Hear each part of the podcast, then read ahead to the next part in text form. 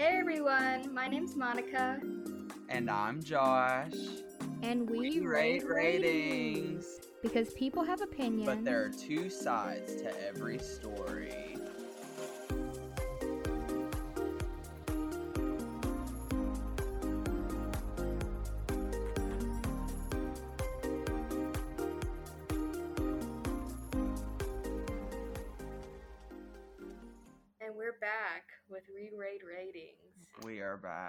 Welcome back. Monica, how are you doing today? I'm doing all right. You know, I might have less pep in this episode next week, sad to announce, I have to go to summer school. so I think my body's just like mentally shutting down because of that. just a PSA I am not failing my classes. These are all new classes. Right, right. Yeah, it's I told my cousin the other day, I'm like, it's a punishment because I went to community college. Because they didn't have um, the courses I needed at community. So I have to take them in the summer, or else if I didn't, I wouldn't be able to enroll in the classes that I need to in the fall, and then I'd be delayed graduation. And I'm not about that. Well, for all the other students who might be having to take summer classes as well, do you have a sort of a Ned's declassified summer school survival guide on what you can expect? I have a lot of friends actually taking summer classes, and I could be, yeah. I could be, but I'll just make the fatal error of waiting my summer semester before senior year to jump into all that. Right. Well, it actually is the summer before my senior, so yeah. I mean, here's the thing I've never taken summer school. I know people have, but everybody tells me I. Have you ever seen that video where it's like, honey, you've got a big storm coming? That's an OG classic. I, That's a classic vine right there. Right. We just pulled that out of the cellar, out of the meme vault, if you will. Right. But that's what people keep implying is like, oh, you're going to hate your life for that one month. And I'm like, okay, rationally, I'm like, okay, I can do one month of school, you know, just like four weeks basically, because it starts on June 29th and then ends on July 28th. I'm like, you know, that's just barely shy of a month. It'll be fine uh, but I understand like all the content is like compact within those weeks because you're basically learning like I don't know four, you know, months of um, work in like again a month, and so like my classes are going to be longer. Like I think I have one class that lasts like two hours that meets twice a week, and then I have like another class that meets three hours four days a week so that's gonna be fun. um, but yeah, I guess any tips? I mean, I'm just trying not to sweat it. Um, I'm just like you know, it's got to be done, and I'm just looking forward to um, surviving. you know, stay right. hydrated. It's hot out there. Before we stray too far into the abyss of cyberspace, who are we interviewing today, Monica? Uh, we are interviewing Tom Arenberg.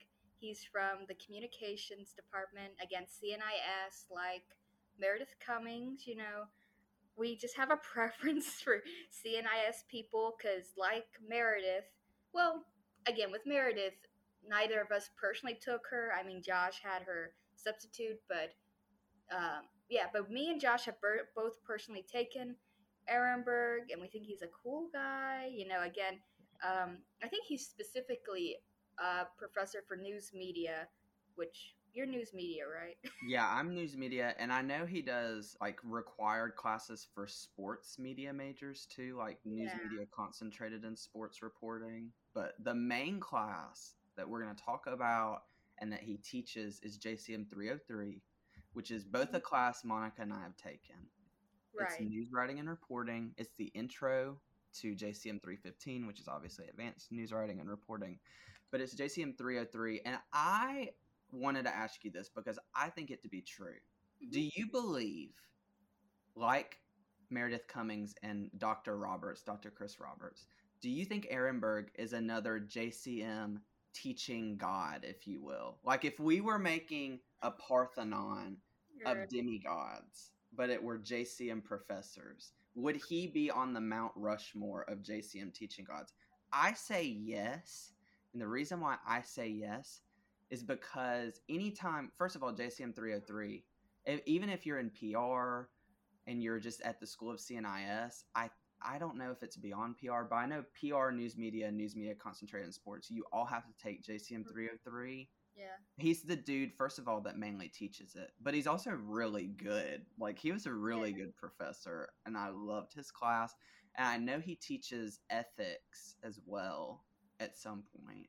But I think if this were Mount Olympus or whatever, if we were getting all mythological, he would be um, a Greek JCM demigod to me. Yeah, I mean, I agree. And it's kind of odd because even though I agree with that, and I feel like a lot of people in the news media department would, um, surprisingly, he doesn't have that many reviews compared to like Meredith or I think even Panic. So I'm a little bit surprised by that. I mean, I think it's, um, I've heard it said before that when people have like, or when people have a good experience, whether it be with other people or like businesses or whatever, they usually don't comment on it. It's usually when you have like a negative experience, and I can say this as a Yelp user, it's like you either leave reviews on people or places that are really, really good or really, really bad. So I feel like he's kind of like a person that most people are like, oh yeah, he's a good professor, but maybe they wouldn't go out of their way to rate him. So my, that might be why he doesn't have like as many reviews, but I do think he is like top tier. Like if we had a tier list, he'd definitely be S tier in the. JCM department. Well, guys, you heard what we have to say about Dr. Arenberg. So just strap in, get a snack, and get ready for this conversation that we are about to engage in with Tom Arenberg. All right, we'll be right back.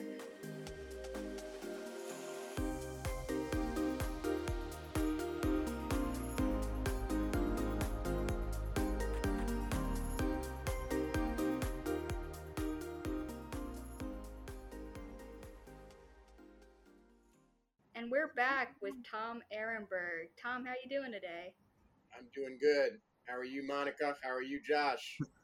I'm doing fairly well myself. Right, and I agree. So, starting off here today, here at UA, which department do you teach, and how long have you been teaching here? Monica, I teach in the Department of Journalism and Creative Media, and I'm finishing my fourth year as a full time instructor. I'm going to use the New York Times courtesy title of Mr. here. So, Mr. Arenberg, what makes you passionate about teaching journalism here at Reese Phifer, and why is it a subject that you love teaching so much? Well, Josh, I think the first thing to understand is that this is my second career. My first career was as a professional journalist for 35 years, almost all of it in Alabama, Birmingham News and Alabama Media Group. So, journalism has been my career and my life, and I love it. And I think it's important. And so now I have the opportunity to share with students some of the things that I've learned, some of the things that I think need to be passed on to new journalists so that journalism can continue to do the job it needs to do in our society. So I love it. So, ever since you started teaching at the university, do you have any sort of teaching philosophy or like specific teaching outlook?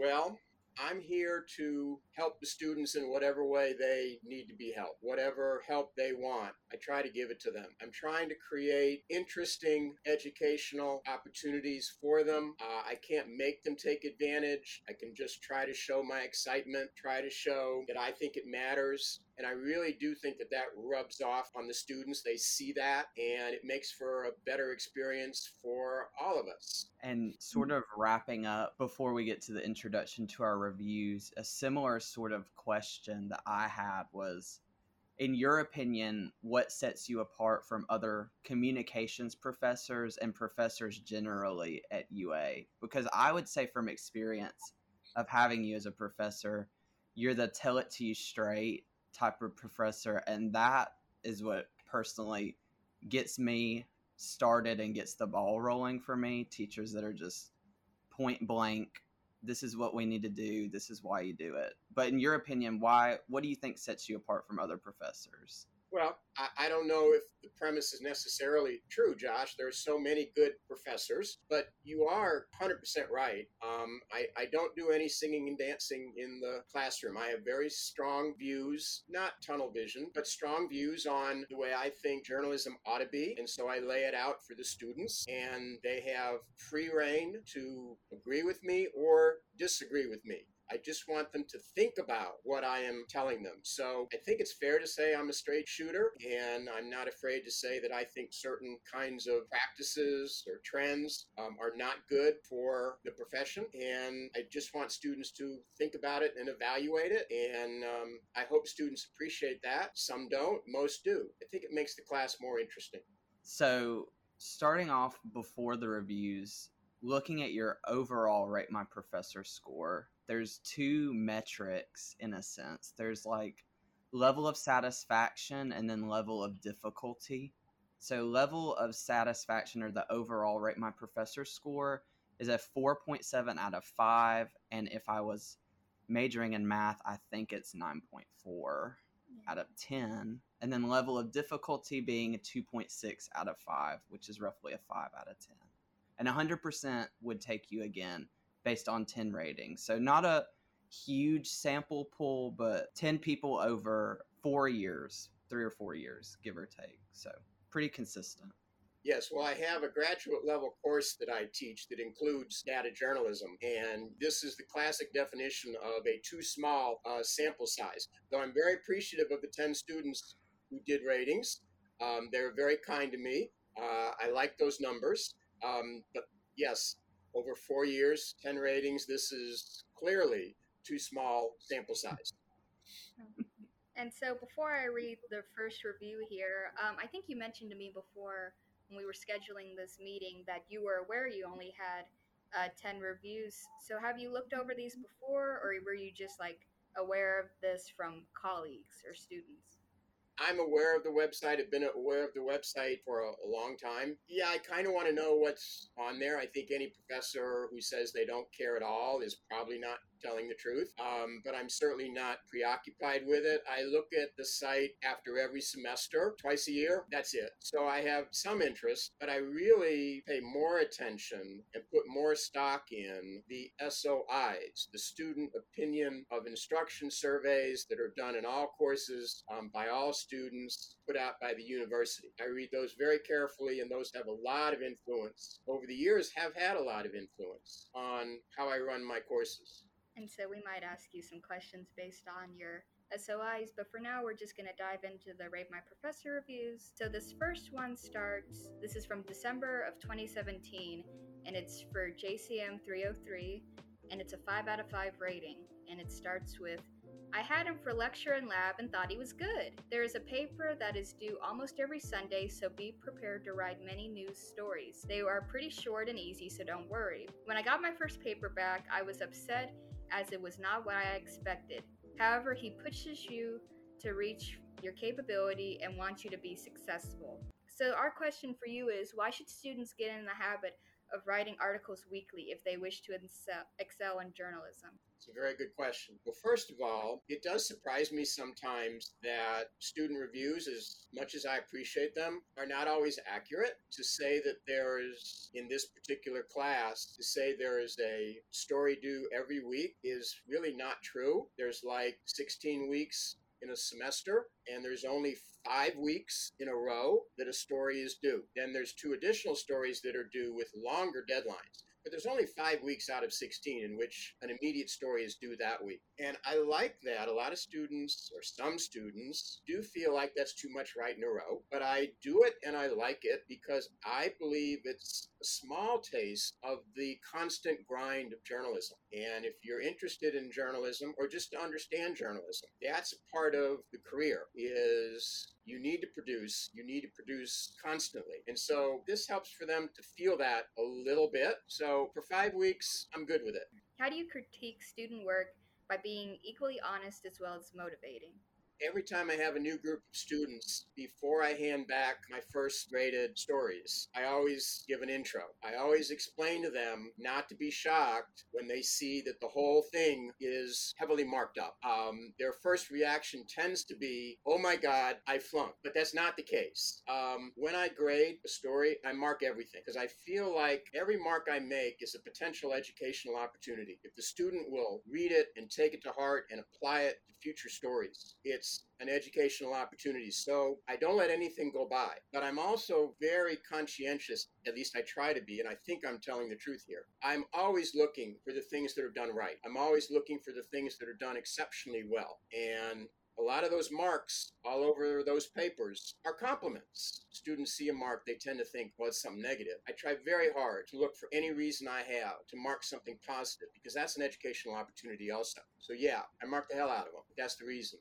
From the same month, December 2017. This is also JCM 303 and another 5 out of 5. This review starts with Arenberg is great. Don't buy the textbook if you have a JCM background and then in all caps it says do buy AP style book. Go to class and take notes, clicker attendance questions every day, weekly articles short and really easy if you did journalism in high school. Fair amount of outside effort, kind of a dry lecturer but really cool guy.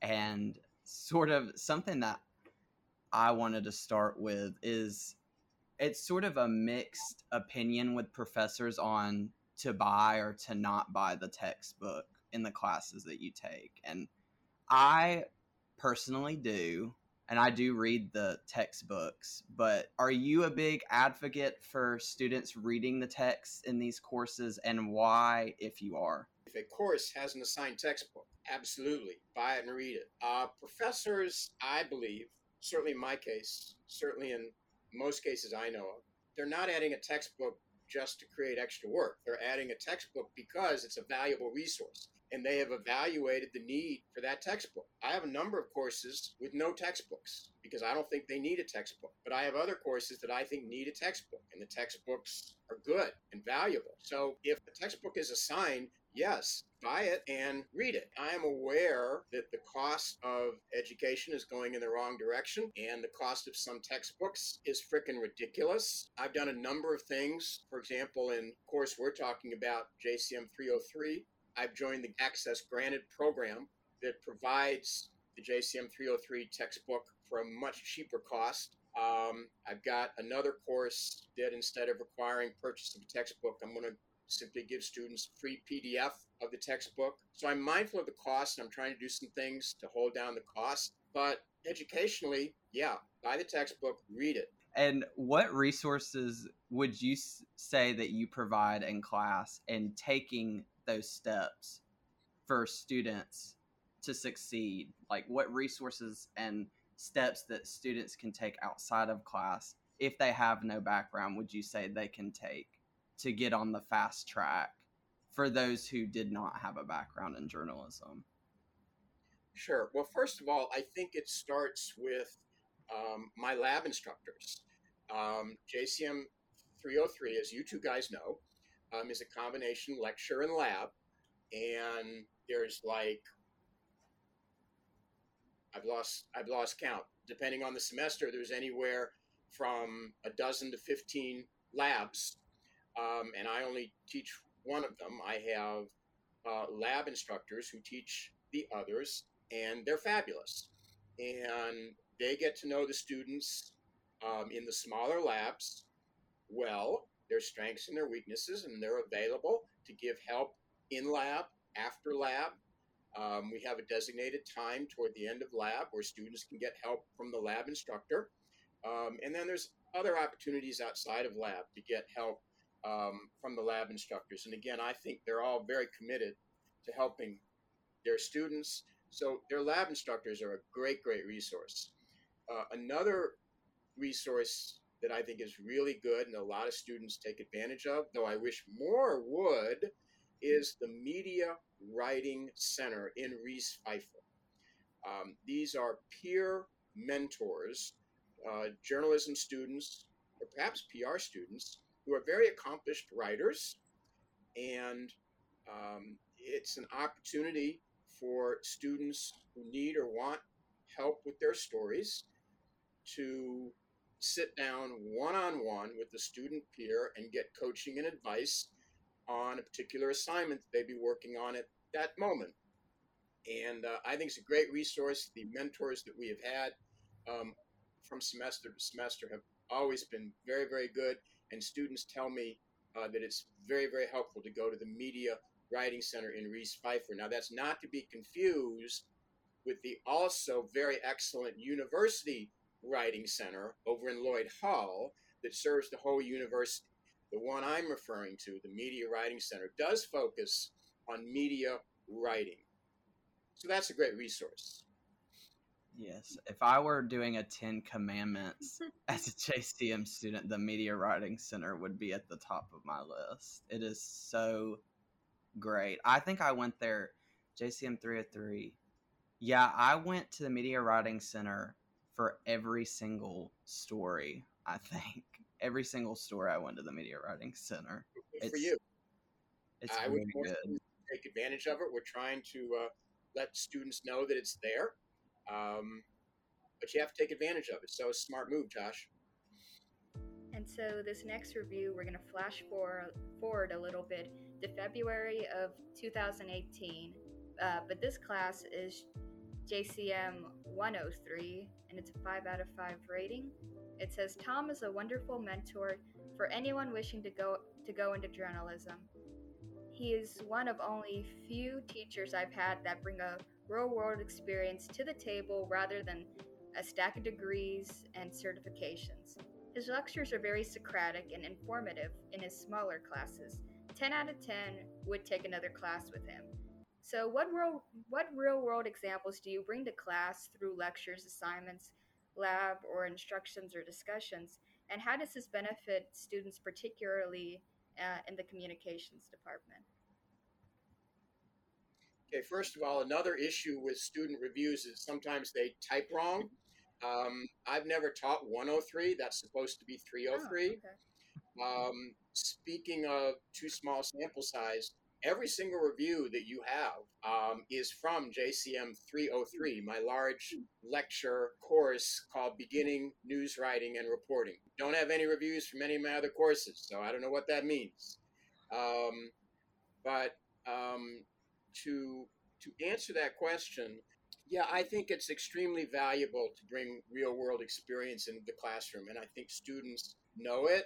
I, I, I make it clear to them that I have it, and it is reflected in the material, the lectures, the conversations, the discussions that I have with all my students in all my courses. I make a point, though, not to tell war stories from my career. Oh my God, what a horrible course that would be. but I am aware of issues and controversies and particular incidences and particular stories and moments from decades of journalism.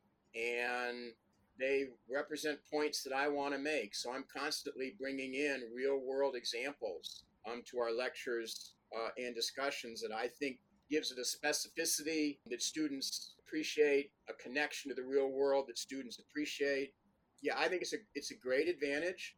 You know, I think a lot of professors, maybe more than students realize, also have real world experience. I'm not sure how many can say they worked in the profession for 35 years, but virtually all the professors that I'm familiar with, they've worked in the real world, and that's a great benefit. Um, so, and I also wouldn't, the student who wrote that rating, Monica, was seemed to be knocking degrees and certifications. Hey, those degrees and certifications are impressive and they mean something. Um, but yeah, um, I, I, like having um, a lot of experience to draw from. And I'm looking over the reviews, and it's all from JCM 303. So I guess a caveat to me looking that over what is your favorite topic or unit to teach in that course? Because I know there's a few, all of them being good, in my opinion. Not trying to be biased, but well, you know, if I if I'm not in love with a particular topic, I probably have dropped it out of the rotation by now. I'm in love with all the topics that are in the rotation. Um, but that's a really good question, Josh. I think one of my favorites, perhaps surprisingly, I mean, it's a journalism course. My background is journalism, but one of my favorites is the course I do on public relations and journalism. Because as I mentioned a few minutes ago, most of the students in that large lecture are public relations majors. Public relations department smartly requires public relations majors to know some journalism, requires them to take this JCM 303 news writing and reporting course that we've been talking about. And so I, I like that particular segment because it um, directly, I hope, I think, makes journalism relevant to PR and gives them insight that they can use in their eventual chosen profession because PR and journalism are so intertwined. So that's kind of a change of pace because I'm really talking about PR, not journalism. Um, that's one that I that I really like a lot. Another one that I really like a lot is we talk about accuracy because it's such a big issue, and I like to show examples of journalism that's not accurate. I also do a segment that I like called bad journalism because I think you can learn by reading good journalism. You can also learn by reading bad journalism. I like that one because I get to show a lot of bad journalism. So those are a few that I particularly enjoy. And two months later, in April 2018, five out of five review JCM 303. So this class is a pain in the ass, but Arenberg is a fantastic lecturer. I learned a ton about journalism, and even though this class is essentially irrelevant to my major, which I want to know what their major is when they're saying that, but I still feel like I got a lot out of it. Be prepared to write a lot and focus on trying to get a good lab TA because they're the ones who do the grading and I'm not sure. Um, aside from news media and news media concentrated in sports, aside from those majors and PR majors, um, for other majors, why should this class be taken if students have the opportunity, and what can they learn that if even if it is quote unquote irrelevant to someone's major, what can they benefit from taking this class? Well, Josh, that's the perfect follow up question to what I was just talking about a few minutes ago. Um, I don't know that student's major. I would also like to know what it is. My guess is that it's a PR. And that particular comment really frustrated me because I've tried so hard to get those PR majors who have to be in that course to understand why it's important for them. And I think I get through to most of them. Some uh, I never get through to. This might be one student that I didn't get through to, and that's very frustrating uh, whenever it happens. You know, it's it's 200, 250 students, so I'm not going to reach everybody. But yeah, that that that comment uh, way more than the pain in the ass comment. That comment about irrelevant to the major um, was the most frustrating comment I read. But to answer your question, um, you know, yeah, it's a journalism course, but it's really a communications course. It's about how to gather and disseminate, probably in the form of writing, but not necessarily in the form of writing, how to gather and disseminate accurate information and communicate so that something can be accomplished. Name me one field, name me one career where you don't need that ability. There's no such career, there's no such field where the ability to write, the ability to gather information, the ability to communicate doesn't matter. It's all of them. So I would argue for any major, for a person with any career ambitions, there is some applicability and relevance to a basic journalism type course.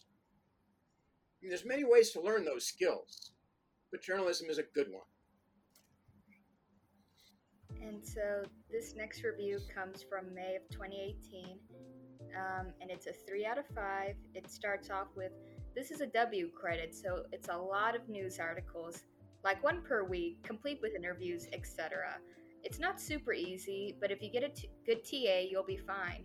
His lectures aren't exactly captivating, but he does clicker points, so just go to get those. What is your initial reaction to students calling you a dry lecturer? Do you think it fits with the class, or is this something you wish to improve on going forward?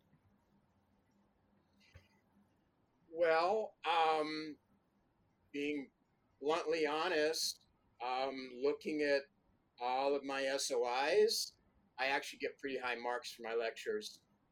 Like I said, it's 250 students sometimes. Um, you want to reach all 250 students. You want them all glued to you and every word that you're saying. But look, that ain't going to happen. Um, there are going to be students that just don't find the topic interesting. They just don't find me interesting. They don't find my lecture style interesting. That's going to happen. I just want that to be a minority. I think it is a minority. But um, believe me, I'm always updating uh, my material. I'm looking for more interesting material. Occasionally, I foolishly even try to be humorous.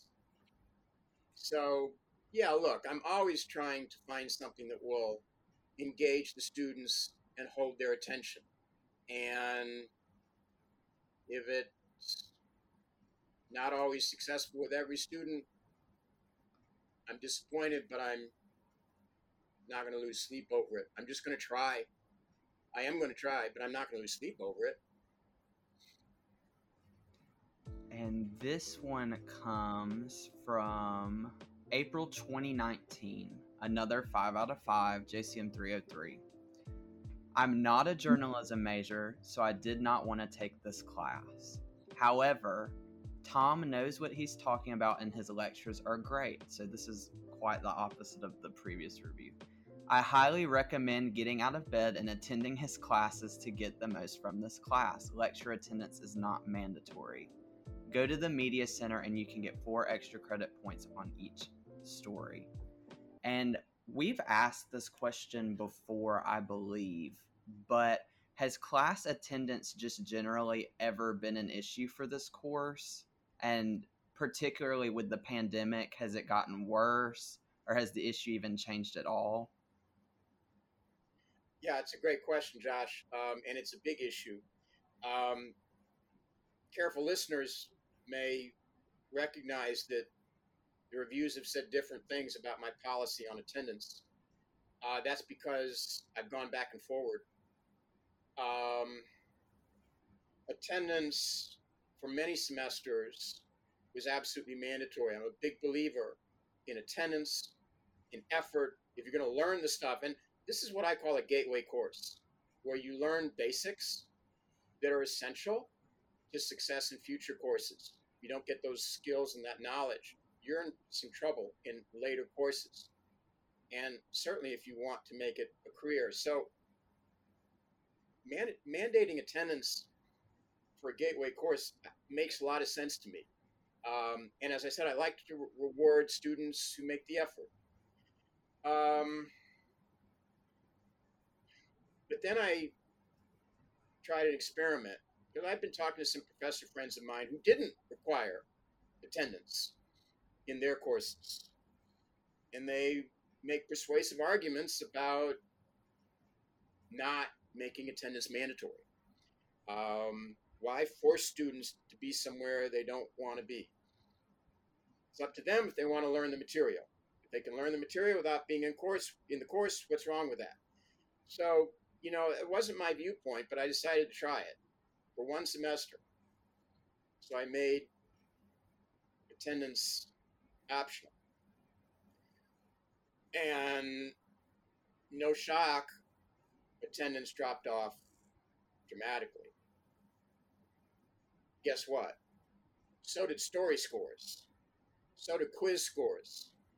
So did performance by the students, at least as I was able to measure it numerically in the grade center. So I did my experiment. I didn't like the results, so I decided never again would I make attendance optional. And then, boom, the pandemic came along. And JCM 303 became 100% by Zoom. And I pretty much had no choice but to make attendance optional.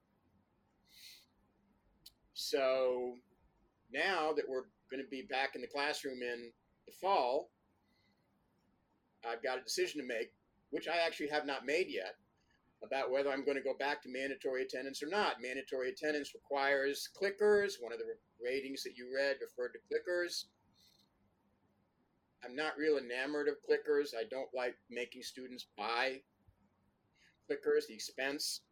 Anyway, it's a debate I'm right in the middle of. So if any of my students are listening and they're going to have me in the fall, they can send me an email about whether I should or shouldn't make attendance mandatory. I found that some students like it actually because it's an easy way to get some points toward their grade.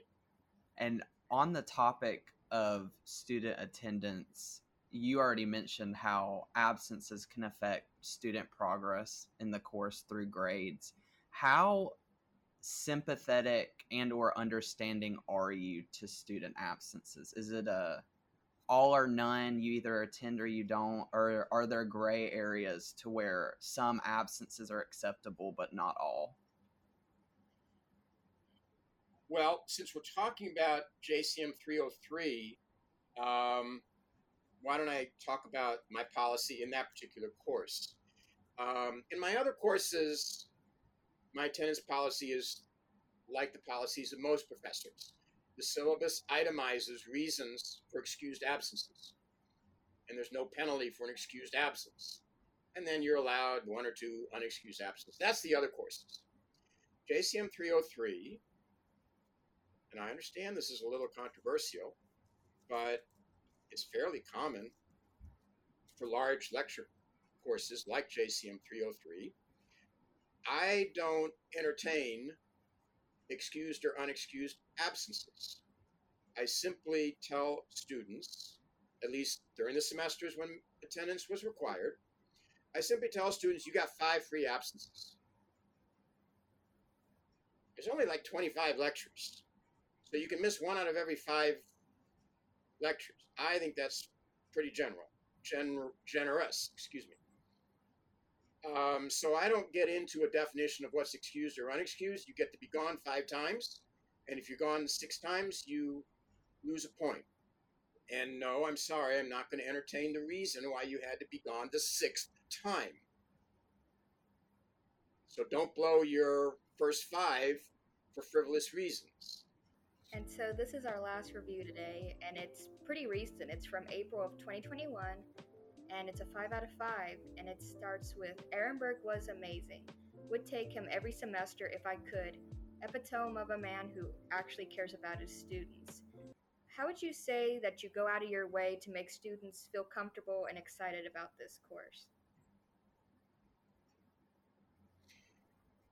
Good question, Monica. Uh, I think the students pick up on the teacher's attitude if the teacher loves the subject, if the teacher loves to be teaching,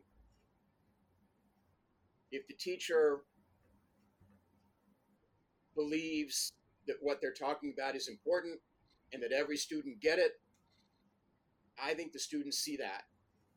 And I think it motivates them, not all of them, almost all of them. It motivates them.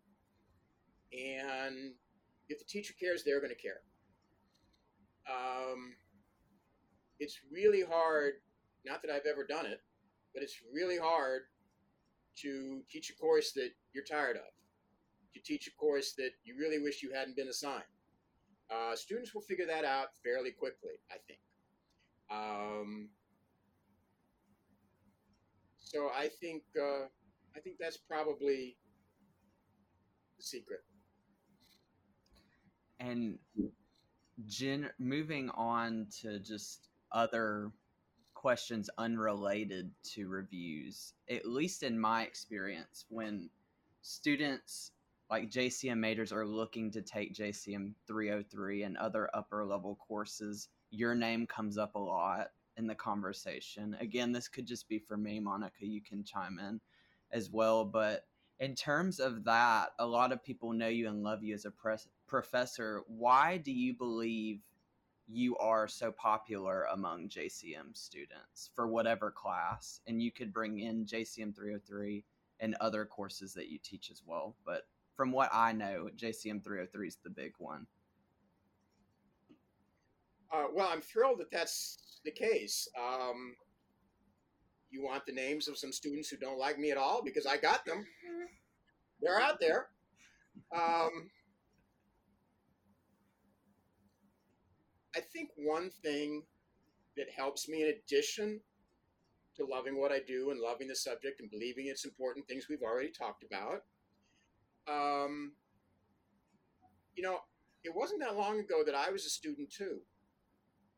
Because um, when I decided I'd had enough of my journalism career, um, I went back to school at the University of Alabama to get my master's degree.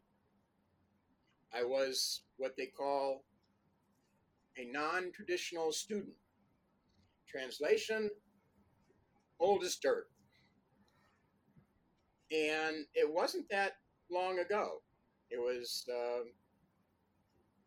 got that degree in 2016. I think I'm right.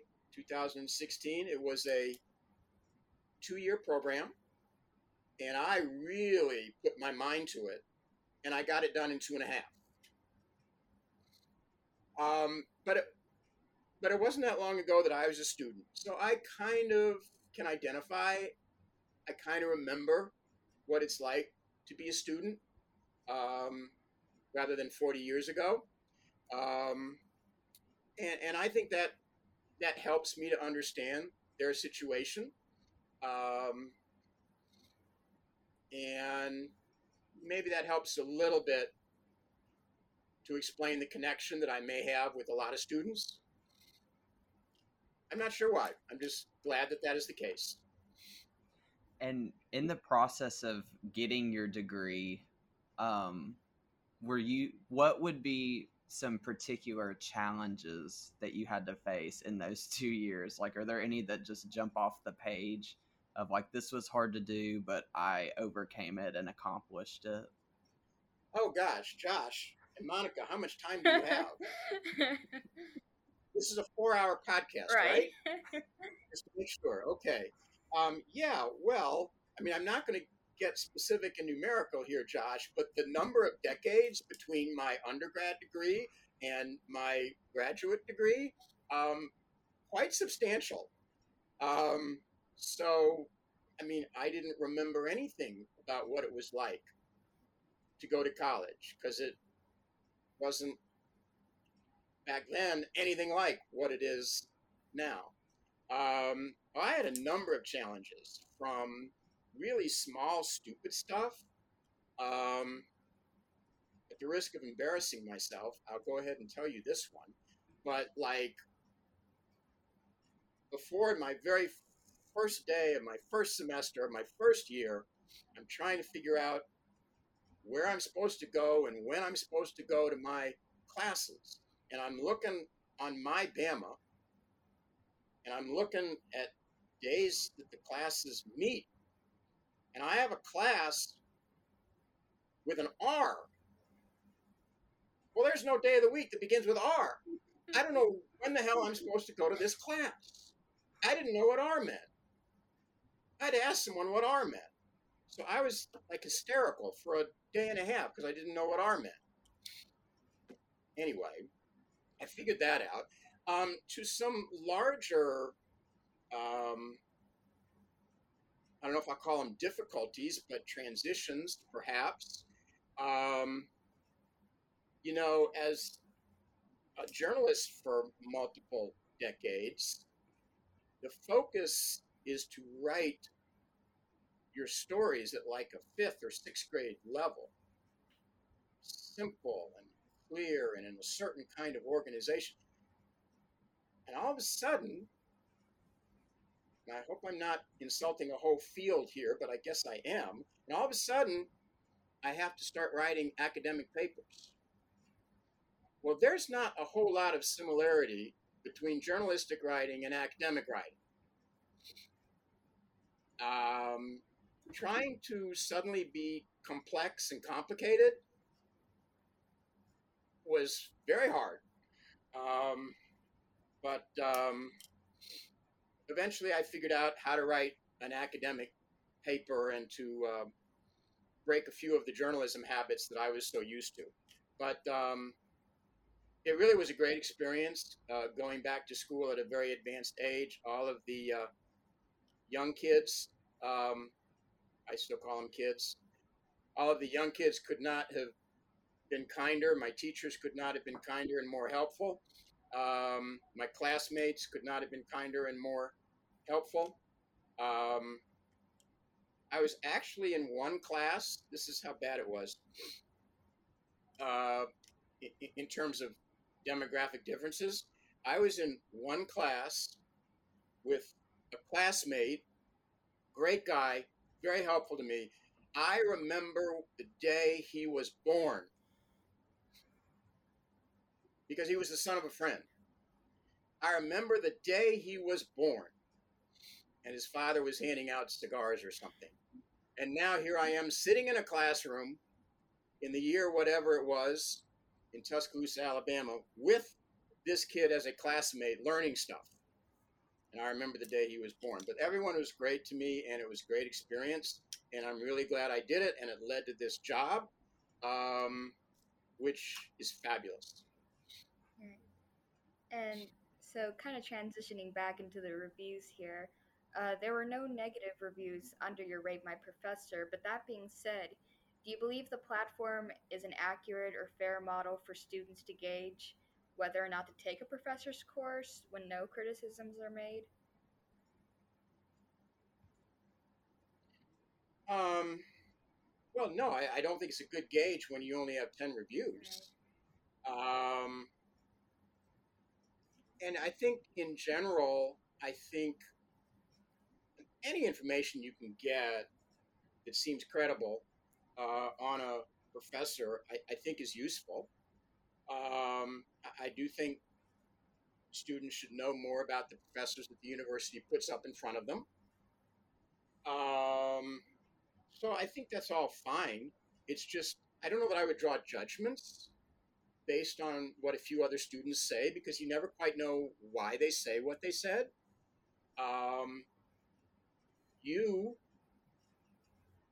a new student, a different student, may have different interests and different reactions.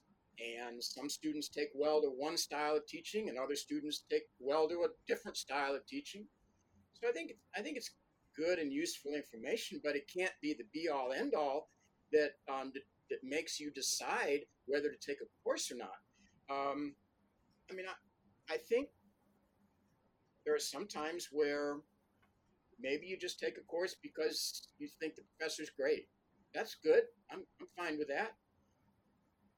But I think you pick a course because it's a topic you want to learn about. And, um, you know, students aren't promised great teachers every year, every semester, or every course. Um, the number of students who have gone through college and loved every single professor is exactly zero in the history of the world. And that's okay too, because that's what the real world is like. You're going to have colleagues, you're going to have bosses that you may not like. Uh, you got to learn to deal with that. And look, a semester's only four months. You can do anything for four months, right? So yeah, I think it's uh, I think it's fine. I think it's useful. Um, you just can't put too much stock into it. And similarly, we had a brief conversation about student SOIs earlier, but because SOIs offer more required or possible fields for students to write in, would you say student SOIs are more useful to you as a professor? And then, off the top of your head, do you have any memorable SOIs that you remember receiving? Uh, yes, I think the SOIs are much more useful. Um, they're much more specific. They're much more detailed.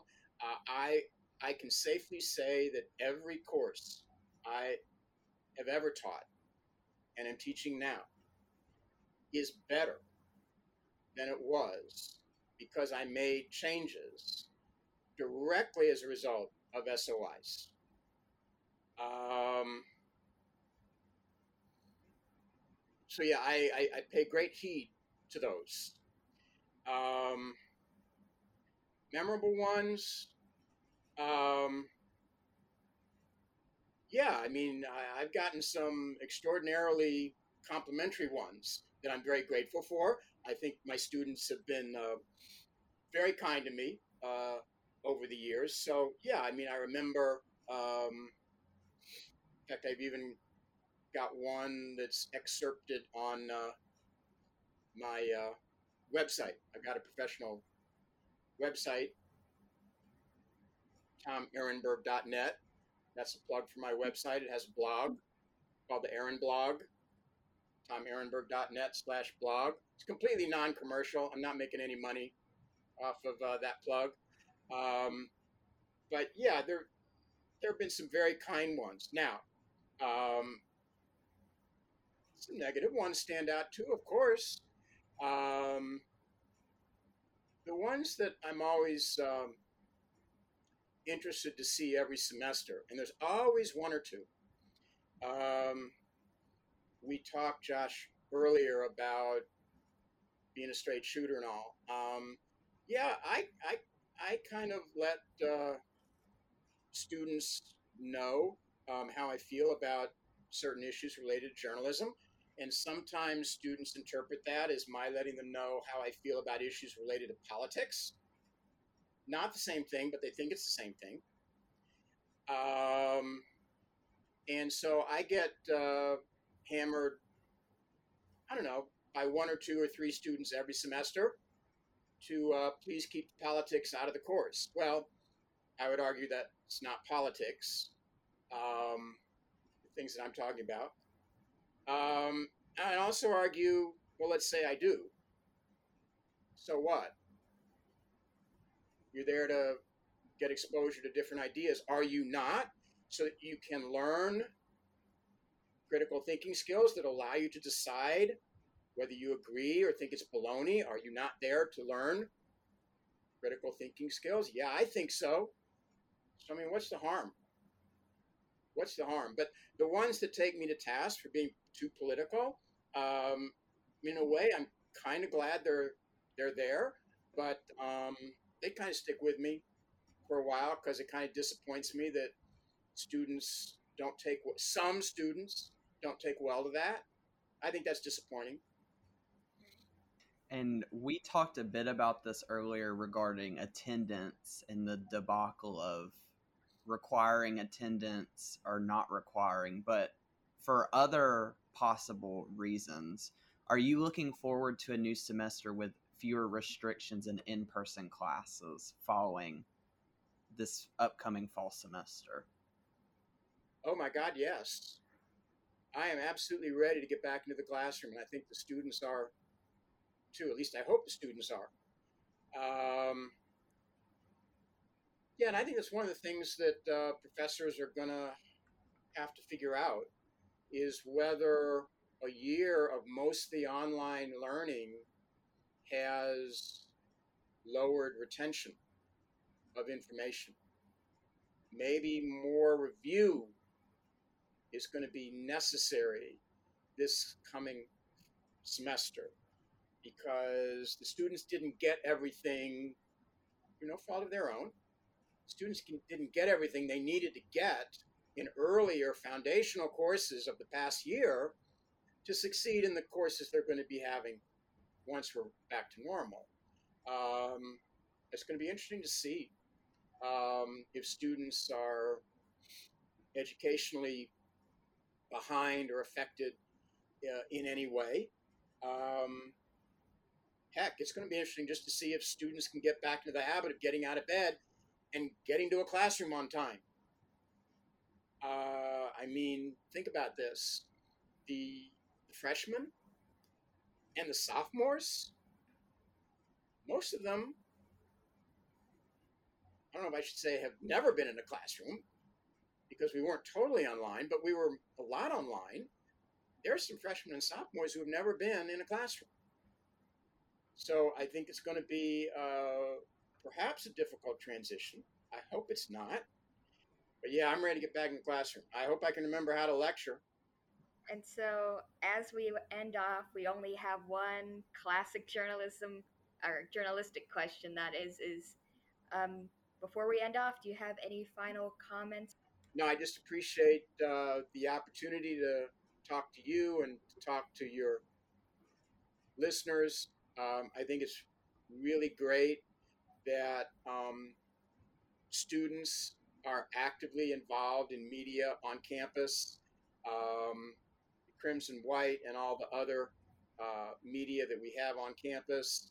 Um, hey, look, you know my courses are wonderful, right? That's the whole point of those rate my professor ratings. They're great, they're fabulous, but you want to learn to do some journalism, go do it for real with campus media for crying out loud. That's the best way to do it.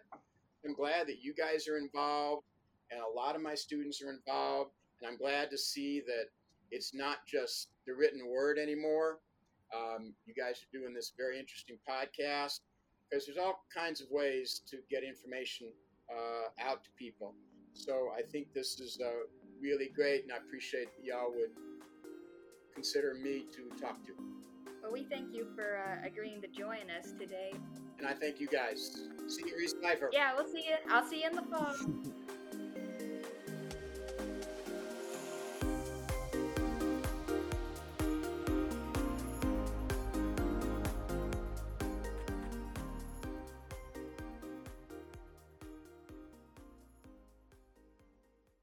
Well, everybody, welcome back to Just Us Talking. Did you miss us? We hope you enjoyed our conversation with Mr. Tom Arenberg. For anybody who needs to take JCM 303, Right. he's probably still the professor to teach well, it. I think how it works is that he's the only lecturer. So with that class, you have to sign up for a lecture and a lab.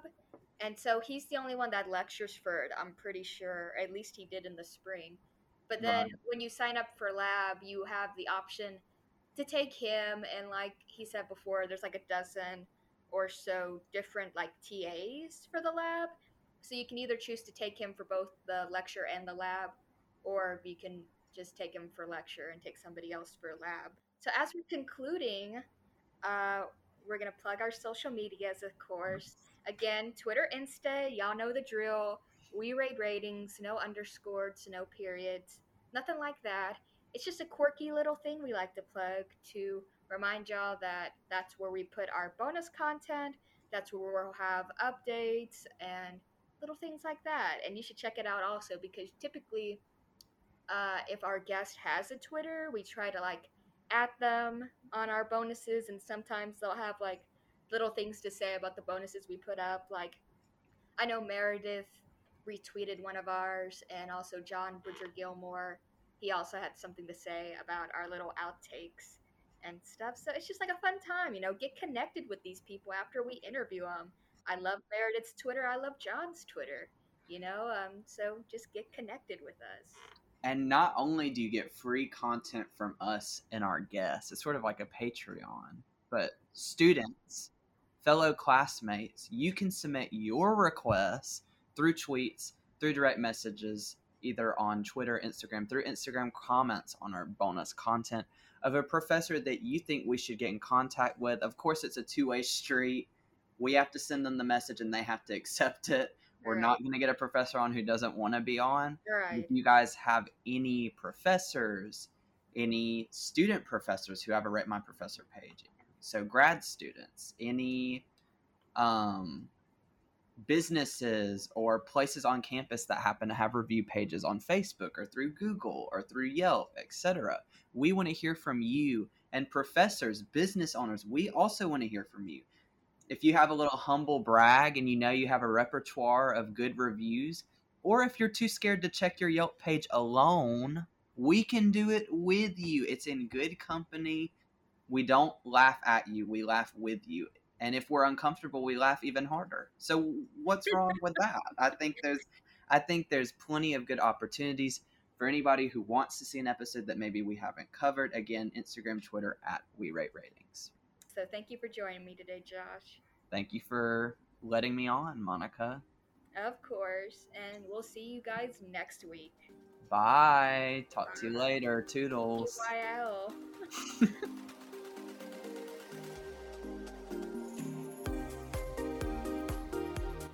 This podcast is a Crimson White production co hosted by Monica Nakashima and Josh Liberty. The audio editing and mixing was produced by Monica, Josh, and Crimson White culture editor Jeffrey Kelly. The introduction song featured is Stardust by Jay Jen, taken from YouTube channel Audio Library Plus, which offers downloadable free and safe music for content creators without copyright issues.